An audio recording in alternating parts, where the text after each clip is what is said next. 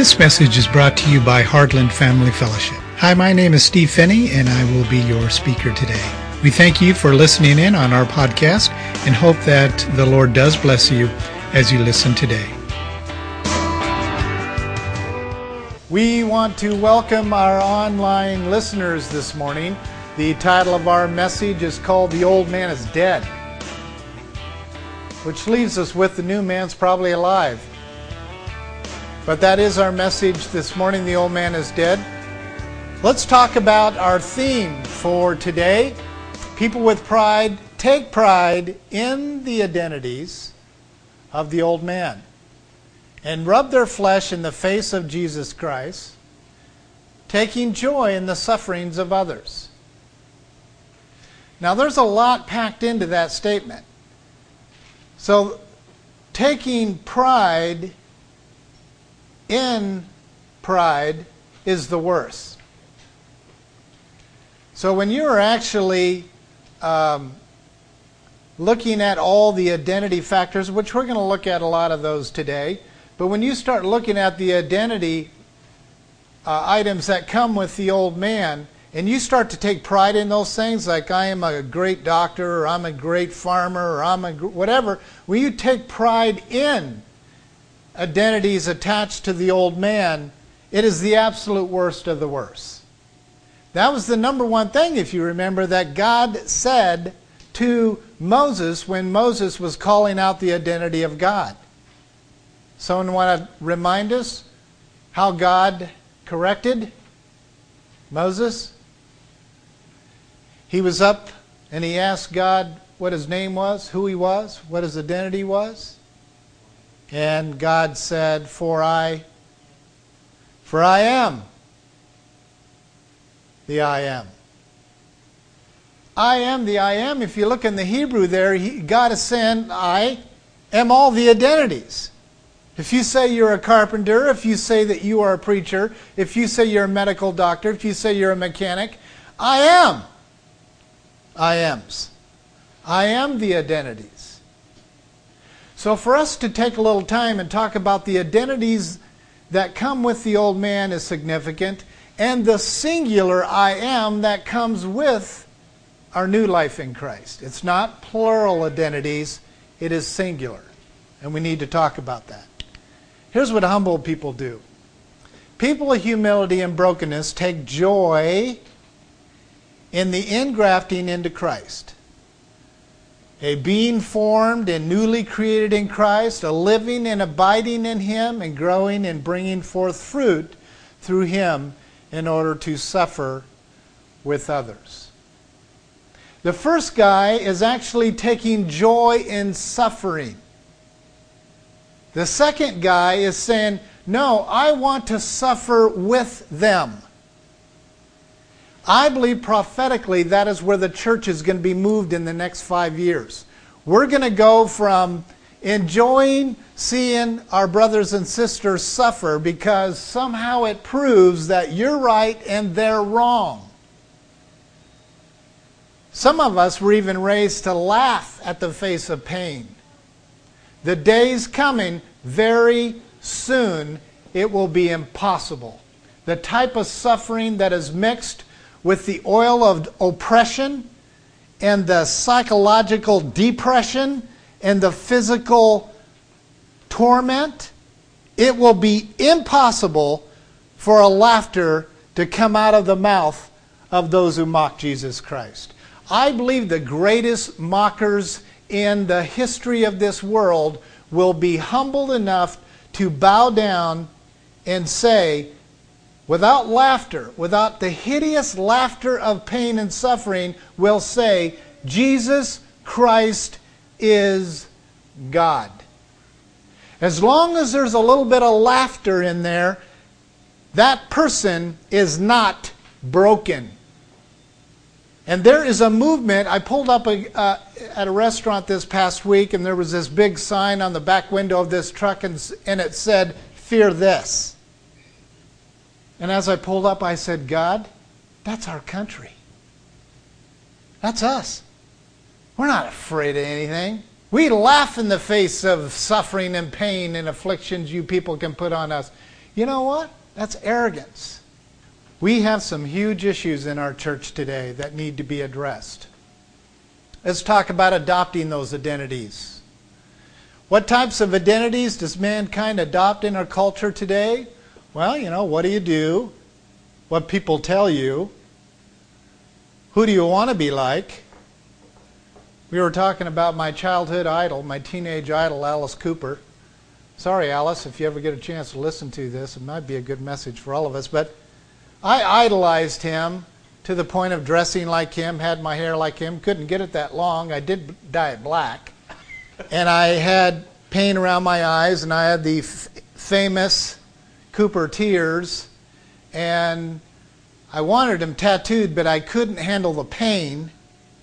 But I would have tattooed the Alice Cooper. That's how taken in I was of this idol. Later, being led, asked to disciple Alice Cooper after he got saved, which I thought was actually absolutely humorous of God to my very childhood idol would become a disciplee. The ridiculousness of idolatry. And God is saying, I don't want you to look up to it, I want you to disciple it. And as long as we get caught in idolatry, we're spending too much time looking up to someone that we don't function in the spiritual gifting that God has put us in to disciple it. In other words, names mean something to you, power means something to you. It could be what you want people to believe about you. That's like wearing a sign it's like wearing jewelry that says something and you just want people to know, but you're just not quite brave enough to say it. So you wear some jewelry to say it. It's like wearing a sign. Although it could really mean that that is true about you. Or it could mean something else. Psychological labels. Is anyone in here ADD? Well, those kind of labels that have been given to us, it's like what's craftedly painted on the outside of that cereal box. It's supposed to describe what's in the box. Oftentimes with Christianity, you don't get that. You get a very colorful box and it's saying one thing, but when you go to pour the cereal and put some milk on that and start eating it, you just about want to heave because it's not what the box said. You're not getting the real goods false advertisement. Christians live like that. Medical labels. Oh, those are easy to get caught up in and hard to get rid of. Religious labels. Oh, you're a Jesus freak. That's one of the ones they used on me in my teen years, although I kind of thought it was a compliment. And uh, then when they started coming out with songs of Jesus freak, I'm like, yeah, I'm really a part of the right group. So that's the kind of things that we do in adopting identities. So, how are identities formed? Pretty easy. Weaknesses at birth. I was born with allergies, as you know, as a bubble boy, and so I was living in this oxygen tent for five years and, and uh, in and out of there until I, my body would adjust to the environment. And certain identity attachments came with that. Well, that all came from coming into this world rejected literally by the environment. And then parenting style. You know, it'd be like, what's wrong with you? You know, you're never going to amount to anything. Or, you know, we'd be boating in, or it could be teacher influence. I tell you what, secular training for your children you know, when I used the illustration a few weeks ago about, I tell you the best way to train a Christian is have them read the Satanic Bible. Not. How about let's find out what how bad the emergent church is by all of us next Sunday are going to go to an emergent church. yeah, if you were going to evangelize, that'd be a different story, and then we'd be hated again. But that's what we do. Let's go test out evil so we can get educated not to do it. Not realizing that that's how the enemy places seeds inside your mortal mind. So when you expose a child to what evil looks like, that seed gets put in there. So when you take them back to a healthy environment, all they're thinking about is that emergent church service that had a lot more fun things going on than our boring church. And it eats away at the kid, eats away until all of a sudden 10, 11, 12 years of age, they start going, I would rather go to public school. I'd rather go to emergent church. I'd rather go to a traditional whatever. That's how it works. Don't expose your children to evil to define it, or you're going to get it in your own household. Preserve the minds of the body members of Christ. Peer contact. Well, that's huge, isn't it? Who you hang with? False doctrines? There's a few of those hanging around. Career training? You can do it. Okay, in reality, there are only two identities. I think we know that the old nature and the new nature.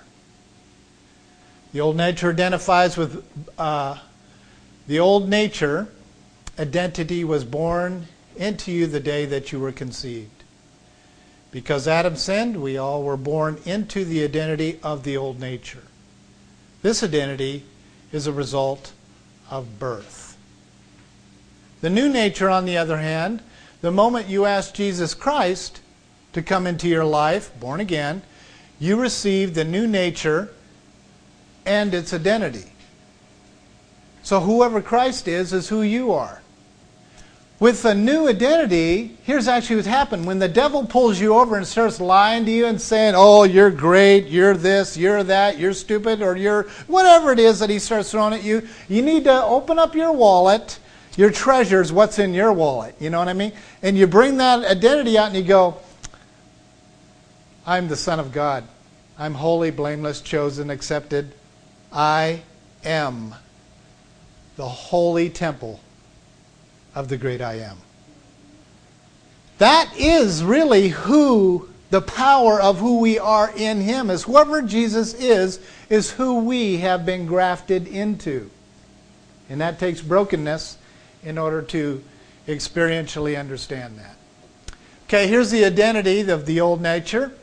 The flesh identifies with rebellion, which is obviously dead to God. So, and please tell us the Hebrew word picture for rebellion. Now remember, there's always, particularly with Latin, the definition is in the word. Rebellion is detachment from the belly. Once Adam chose to sin, the umbilical cord between God and Adam was cut. Every single time that umbilical cord is cut at birth, it is the physical, natural teaching that you and I were separated from, as Walt and I studied this week, the breasted one, the El Shaddai. Detached. No more nurturing. You're on your own. Grow up and make it. That's what happened. That's rebellion. Flesh is like the grass, as it says in Isaiah chapter 40, verse 6. The voice of one saying, Cry. The one said, What? Uh, what shall I cry? All flesh is grass, and all the goodness thereof is as the flower of the field, which means it's pretty, it smells good for a moment, but tomorrow, whether you cut it and preserve it in a vase or you lay there in the field, it's going to die. This too will pass. And that's what the flesh is being compared to in the Bible. Flesh is weak. Matthew 26, 41 says, Watch and pray that you enter not into temptation. The spirit indeed is willing, but the flesh is more strong and is stronger than God. No, that's not what it says. It says that, but the flesh is weak. There's a battle going on you. The battle of Armageddon is actually taking place in your mortal bodies. The flesh wages war against the spirit, and the spirit wages war against the flesh. There is a battle taking place. The flesh is every cell in your mortal body has sin inside of it. DNA proves it. That's called cancer. Did you know that everyone has cancer? Every human body has cancer. They don't tell you you have cancer until it reaches 4.1. Then they say you have cancer. But we're all dying daily. We're all that flower that's just going to blow off into the wind. Because there's sin inside every cell of your body. That's why those cells have to lay in a casket and go back to the dust. And we're given a brand new body. Where there is no sin inside those cells.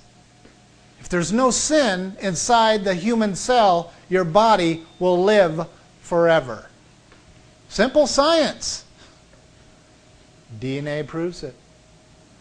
Flesh is born of flesh. That which is born of the flesh is flesh, and that which is born of the Spirit is spirit. John 3 6. The reason why we have to be born again is so that we can be born of the Spirit. It's not something you grow up in. You can sit in pews all of your life and not be born again. Yes, you actually have to go through a birthing process to be born of the Spirit. You don't grow into it, you don't get educated into it. Those are all emergent terms that the church is using today because you love Jesus. You have to be born again, Jesus said. Did the Pharisees get what he was saying? One of them said, How can we go back into our mother's womb? And they didn't get it.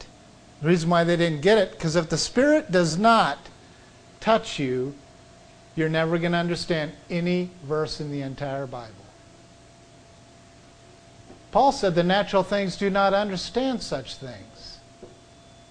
No matter how well you preach, no matter how good you are, the only time you're going to get excited about the Word of God is if it comes from an unsaved, emergent preacher who is tickling the flesh who is complimenting your flower. And there's enough television preachers out there that have hundreds of thousands of people following them. All they're doing is talking about how to preserve their flower a little longer with diets, self help books, cosmetics, plastic surgery, whatever you have to do to make that flower last a little longer. Well, you can make the flesh look pretty even in the casket. My mother's mortician proved that. But I'll tell you what, we paid good money to have that mortician make my mother look good. We hired a beautician. We hired someone to do makeup. He put some kind of gel fluid or something in her body so it all puffed up again a little bit.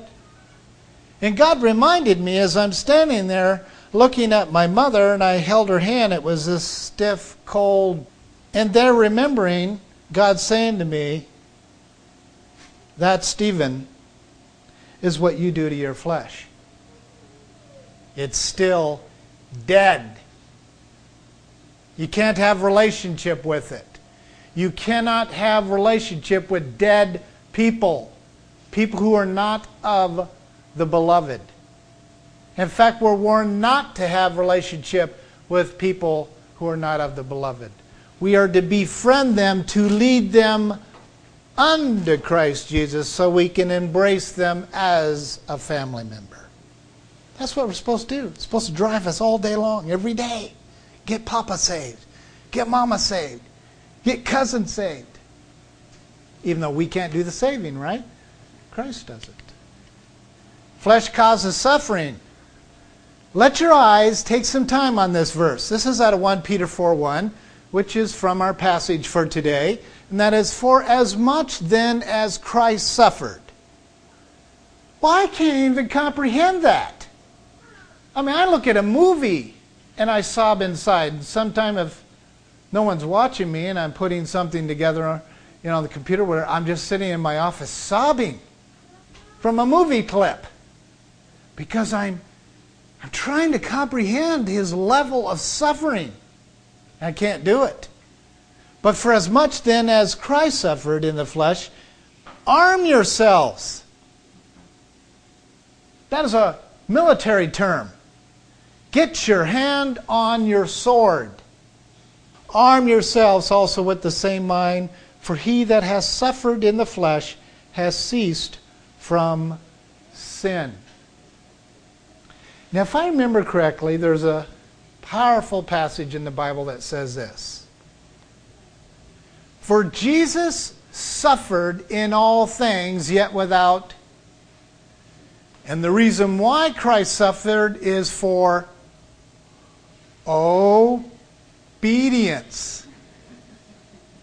This is the Son of God that has to suffer in order to be obedient. And what do we do? We take pills, we exercise, we get cosmetic surgery, we get the fat trimmed off of our bellies, we, we do all this stuff so we don't suffer. I think we all need the experience of going and preparing a dead body. Just a reminder of how ridiculous it is to cosmetically dress up the flesh to create a memory in someone's mind for respect. Jesus was obedient as he was not because he was God. Jesus was obedient because of the things he suffered. Therefore, flesh causes suffering. Suffering stops us from sinning. Your broken legs, your broken arms, your broken heart, your broken everything is for the purpose of stopping you from sinning. It is to create in you obedience. And if you say, Well, I don't need that, then you are saying you are above Jesus Christ. Because he said that he learned obedience through the things that he suffered. Not only that, he became sin. So he would be the obedience through us. See, he didn't have that. He had to be the one to become that, to give that to us. So now he became sin. He became the perfect model of obedience. He is put inside you. So now you being obedient is either a fleshly decision or a spirit born again experience where he's obedient through you. That's the true exchange life. Here's our deeds of the flesh out of Galatians, very popular passage, of course. Uh, I myself have even written a book on it called Men in Warfare. But immorality, impurity, sensuality, idolatry, sorcery, dissensions, envy, carousing, enmity, strife, jealousy, anger, disputes, factions, and drunkenness. Galatians 5 19 through 21 is where that list comes from. Those are the primary of our flesh. There's a lot of sins under each one of those, isn't there? Probably thousands. But that is a snapshot picture of what is laying in our casket. When I died with Christ on the cross, each one of these was left on the cross. So therefore, if I choose to pick any of those up by going back to the cross, unpinning it, and becoming a drunken again, a drunkard again, or get into sorcery or whatever, then we have a brand new issue on our hands. Some serious praying's got to go on. Some serious discipleship's got to go on. But this stuff was left in the casket, left on the cross. Walt and I had a major aha this week wasn't really that new to either one of us. But we had a Holy Spirit moment in my office. We were going we are going through every name that we can find of the name of God or the names of God. And then we're going to do Jesus. Then we're going to cover the adjectives of the Holy Spirit. But as we were taking the words, taking them back into pictorial Hebrew, and I was drawing the pictures, God was giving us an additional depth to the meaning of these words. Not just classical Hebrew definitions, but we were getting pictorial definitions. Well, you want to explain to them the, the uh, vision that God gave you in our prayer? So I just end up crying. Yeah, me too. We were talking about Adonai and the, the door, and as uh, Pastor Steve was praying about the door jamb, as he was okay, as he was praying about the door jamb, I could scarcely wait till he was through praying. I said, Can I tell you what I just saw? And I saw the slave who had filled out his, uh, you know, his, his uh, term with the, the slave master, and he could be set free. But the slave said, No, I don't want to be free. I want you as my master. And the, in the word it says, the master would take the slave's ear and with an awl pin it against the door frame. Can you not break down?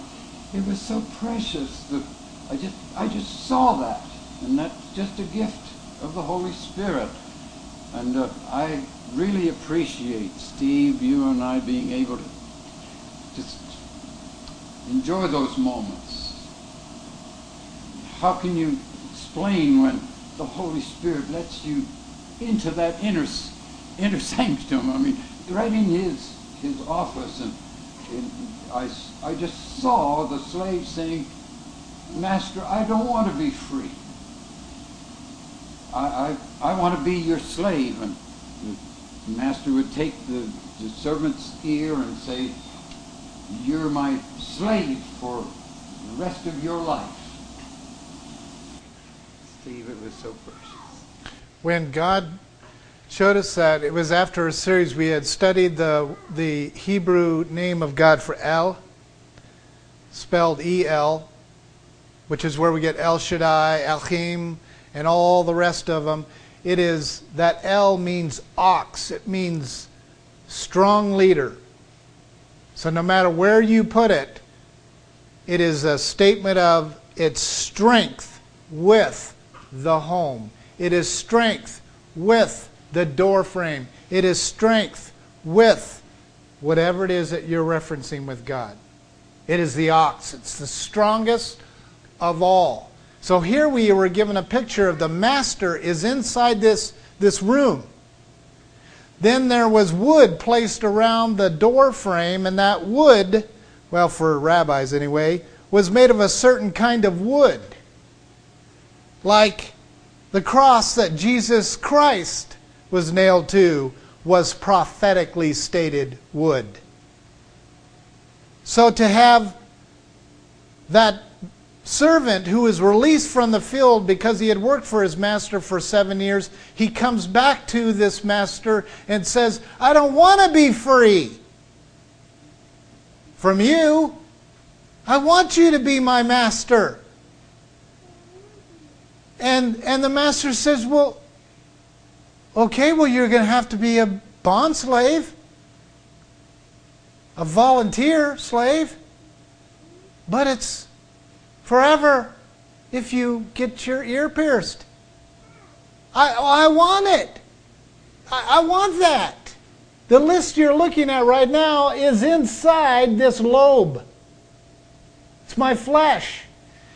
And it had to that, that ear in which I heard the message of the gospel of my salvation had to be put up against that wood and nailed all to that flesh had to be had to be pushed into the wood before that slave could be a bond servant that could enter the dalet, enter the door to come in and dine with the El, with the great ox, the master. I mean, that's it. That's the exchange life. We were sitting there, we were going, God literally spelled out the exchange life in his names. You cannot get into that room unless all of that has been pierced and made a part of that wood. Then you may come in forever. It's an eternal seal if you get through this door. But that blood that you see, Stephen, on the outside of that dalet, that blood that you see is even to repel you. You cannot come inside this house unless your flesh is nailed to the door frame. It's the only way you're getting in. My blood is even to repel you, Stephen. And this is the only way into this room is through co-crucifixion. You got to die to get in the door. Don't tell me that salvation grows on you like a wart. Don't do it. I'm not going there. It doesn't emergently pop out of you like a flower because you've been listening to sermons all your life. It is a decision of please take my earlobe. Do that thing you were saying has to be done. Well, it's going to hurt. Just do it. Pierce me. Okay. And the master takes that all, puts it up to your ear, and pierces. Then he puts a stud in your ear so you never, ever forget the flesh that was taken out and put in to that cross.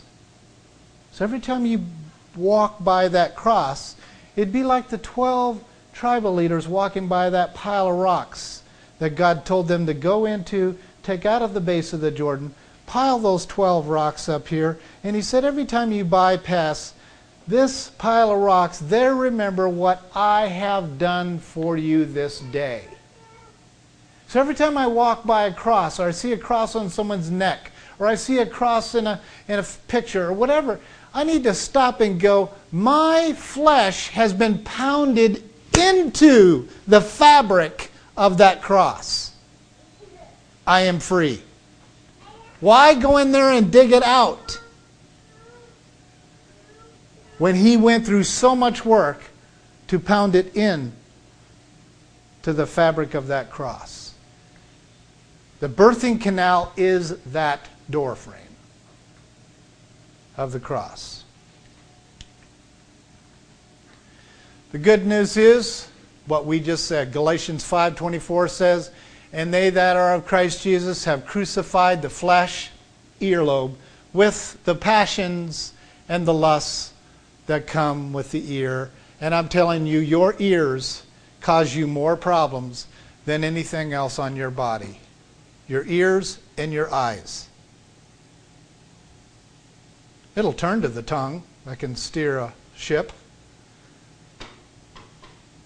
But see what you listen to, that garbage you listen to, the music you listen to, the sermons you listen to that are a little half twisted, all this stuff has a major impact on your belief system.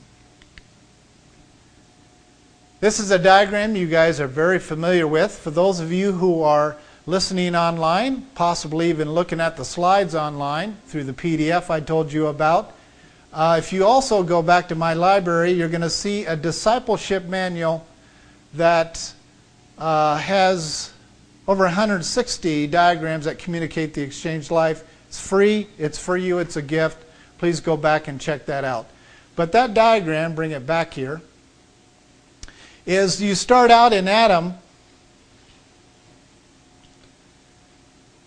You start out in Adam, Genesis 5:23, and we basically go to hell. We cannot go past uh, go or collect 200 bucks. It is a pathway. All have sinned and will go to the pit of hell. There's just no other way around it. Unless you have this born again spirit, born again experience, so you can be of the Spirit. So now, the new identity the spirit man identifies with Christ's nature. The spirit man is alive to God. And it is actually dead to the old man. The old man doesn't want anything to do with this, this, this new identity. Not at all. Some people try to mix it, oil and water. Living water doesn't like that. Doesn't mix very well. The spirit man has the mind of Christ. That's for certain. That's 1 Corinthians 2:16. The spirit man bears witness of the Holy Spirit, which is Romans 8:16. The Spirit himself bears witness with our spirit that we are children of God. The only way to determine if someone is truly born again is the Spirit must bear witness. I don't care how polished your presentation is of your testimony, it matters not to me, nor should it to any other body member. It is the Spirit of the living God Himself that bears witness with whether you have been born again. Spirit man has power, love, discipline, which is what we find in 2 Timothy 1 7. Now, here's that same diagram. Hell is no longer an option for us because we have been transferred, translated from the kingdom of darkness, which is this, to the actual, why is this thing going automatically? To the kingdom of light, which is the life of Christ. Why? Because we have been crucified with Christ. It is no longer we who live, but the life of Christ within us, because his life is the eternal life. Hebrews 13:8 says Jesus Christ is the same yesterday, today, and forever. That's why being crucified with Christ becomes a reality for you today. I want to give you an illustration the Lord gave me as I was sharing this with a counselee one day. He could not get a handle on uh, predestination. He could not get a handle on foreknowledge. And I said, okay, we're going to get in the airplane, we're going to go for a ride. So we're in the airplane, we're going for this wonderful ride, and we see this semi coming down the freeway. And we see a tree that is laying across the freeway, and there's a hill in between those two. There are already three cars piled up because when they come over the hill, it's impossible for them to stop in time and they're crashing upon each other. We're in an airplane. We're looking down and we have foreknowledge of what is about to happen. The truck driver is absolutely clueless that he's about to die. Now, if we had some way of communicating with the truck driver, we'd say, apply the brakes now.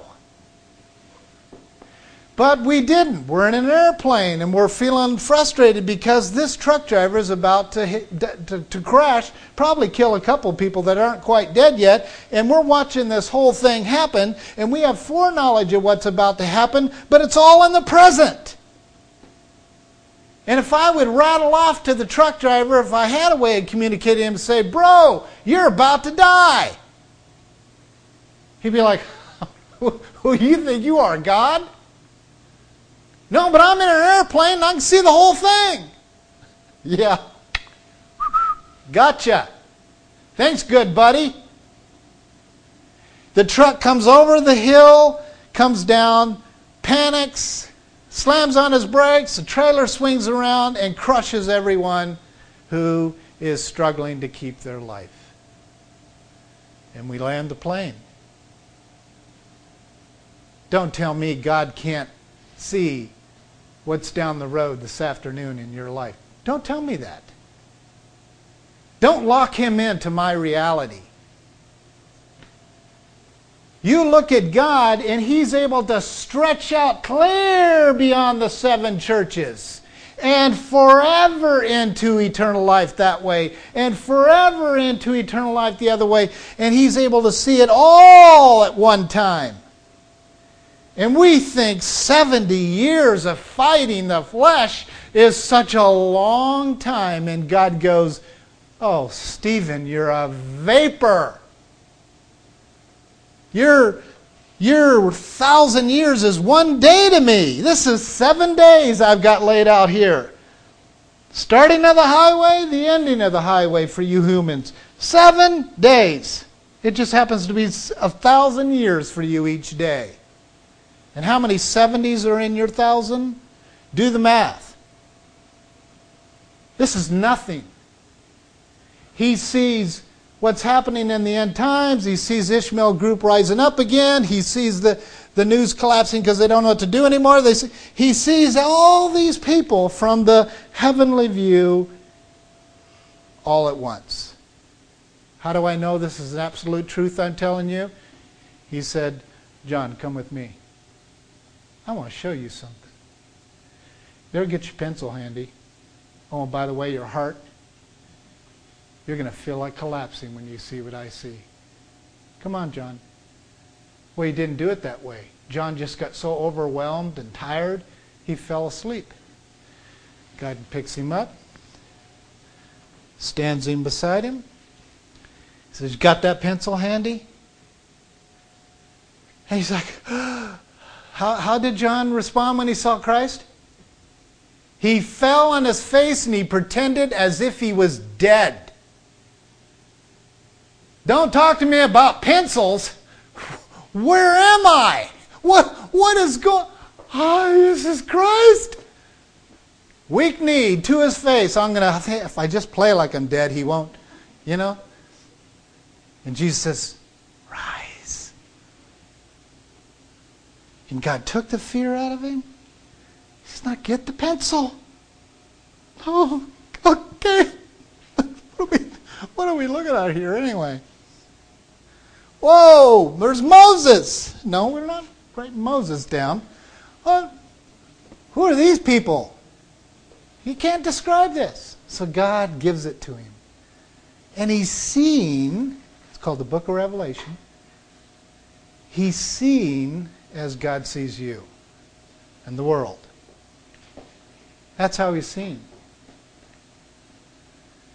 Now, when they canonized that book, they dumped it into the New Testament. The worst thing you can do, everything is in Trinity, even the Word of God. The Old Testament, the Old Covenant, the New Covenant, and the revelation of eternity. And God said, Write this down, John. He who adds to this book, I'm giving you, or deletes from it, takes this big book off the shelf, says, I will delete his name out of the book of life. Don't mess with eternity. Not with your sciences, your clever ideas, your emergent thoughts of trying to figure this book out. Leave it intact because I am the only one that can understand it, and I've given you a snapshot of my view predestination and the arguments thereof? Honestly, pastors, you are foolish to argue this. You're trying to stuff God into a worldview that doesn't exist in colleges.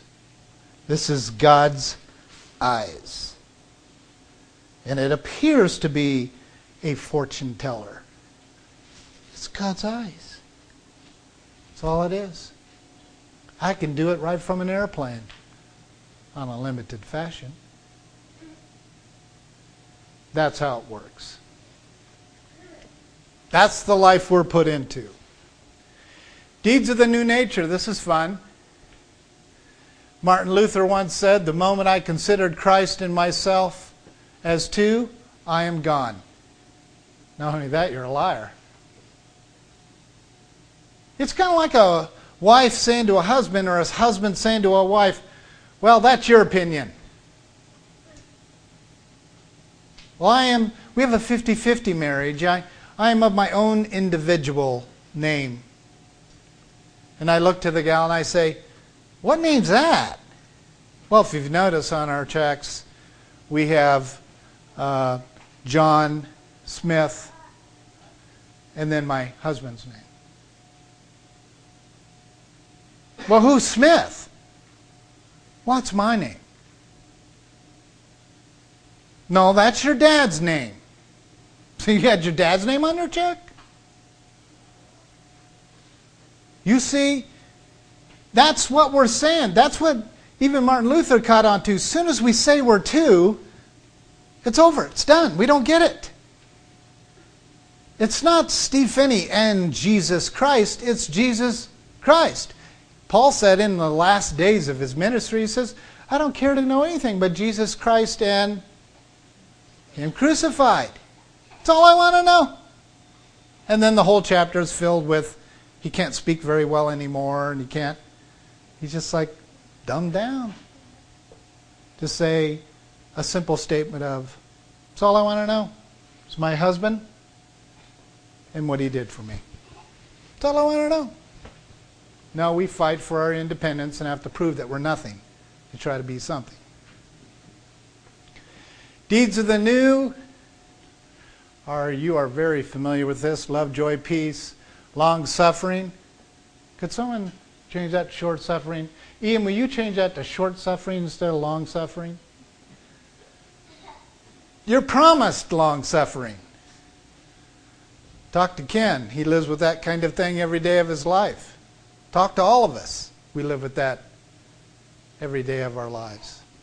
Kindness, goodness, faithfulness, meekness, self-control.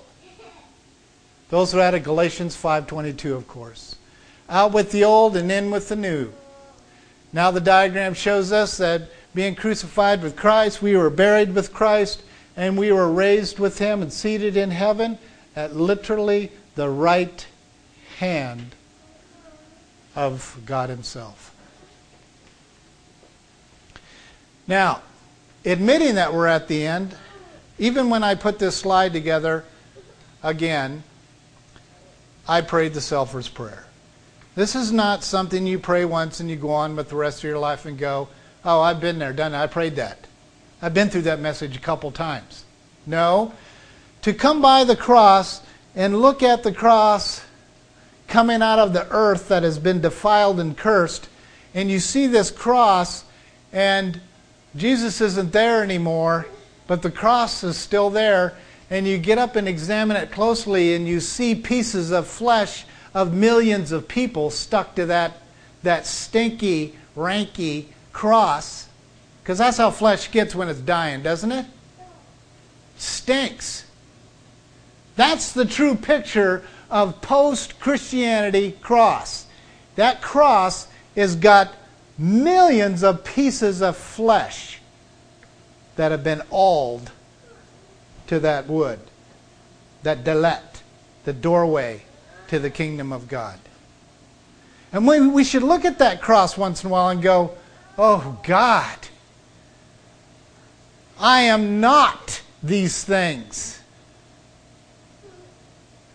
You should revisit the cross. Daily revisit the cross.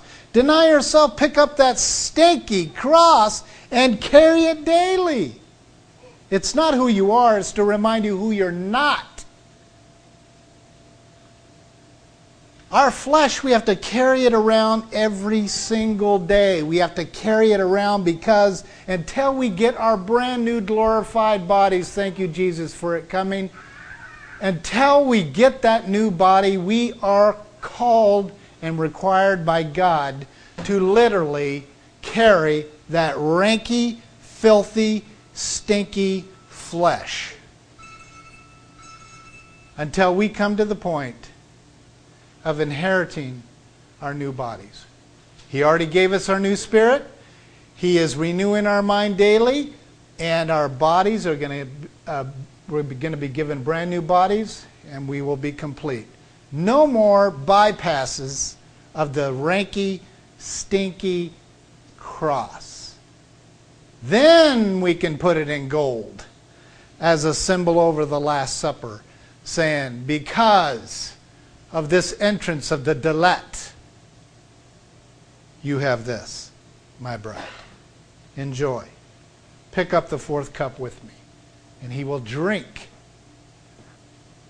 from that fourth cup once and for all. And never again drink from a cup. The four cups will be completed.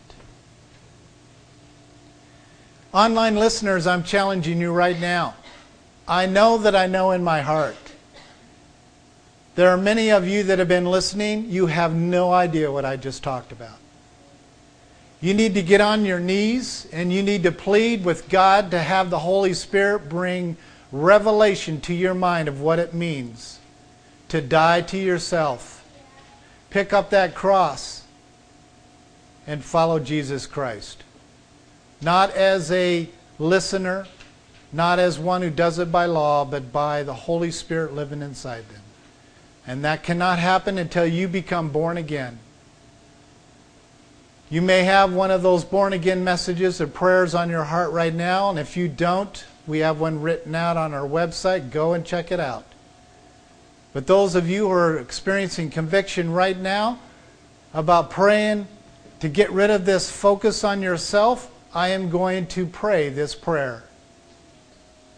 I hereby surrender everything that I am and have and ever will be. I take my hands off of my life and release every relationship to you, every habit, every goal, my health, my wealth, and everything that means anything. I surrender it all to you. By faith, I take my place at the cross, believing that when the Lord Jesus was crucified, according to your word, I was crucified with him. When I was buried, I, when you were buried, I was buried. When you were raised from the dead, I was raised from the dead. I deny myself the right to rule and reign in my own life and take up the cross, believing that I was raised from the dead and seated at your right hand. I thank you for saving me from my sins and myself. From this moment on, I am trusting you to live your life in me, through me, instead of me. To do what I can't do, quit what I can't quit, start what I can't start, and most of all, to be what I can't be. I am trusting you to renew my mind Heal my damaged emotions in your time. I thank you now by faith for accepting me in the Lord Jesus, by you, Lord Jesus, for forgiving me, by your grace, your freedom, your joy, your victory, your righteousness literally has been given to me as an inheritance. Even if I don't feel anything after this prayer, I know that your words are true your word is true. I am counting on your spirit to do what your word says, to set me free from myself, that your resurrection life may be lived out through me, and that you may receive all the glory. And of course, Jesus, you are my groom, and I thank you as my husband, and praise you for the victory that you have given me right now and of course, I pray in the ever so power and present name of Jesus Christ. Amen. Those of you who have prayed this prayer, you're going to need some discipleship. We do discipleship online, so feel free to contact me. And we have ministries all over the world that we can get you connected with. Please send me an email at christaslife at iomamerica.org. And I will make sure you get connected to a discipler no matter what country you live in. Thank you for listening today, and Father, I thank you for the truth that you gave us to set us free. And I look forward, Father God, for the fruit that comes automatically through preaching and teaching and living the truth. And we just respectfully thank you in the name of Jesus. Amen. If you're interested in learning more about our fellowship or other family integrated fellowships, please log on to our website. That is www.christaslife.org. heartlandfellowships.org. We thank you for joining us. Get yourself in a bind, lose a shirt off your back. Need a floor, need a couch, need a bus fare.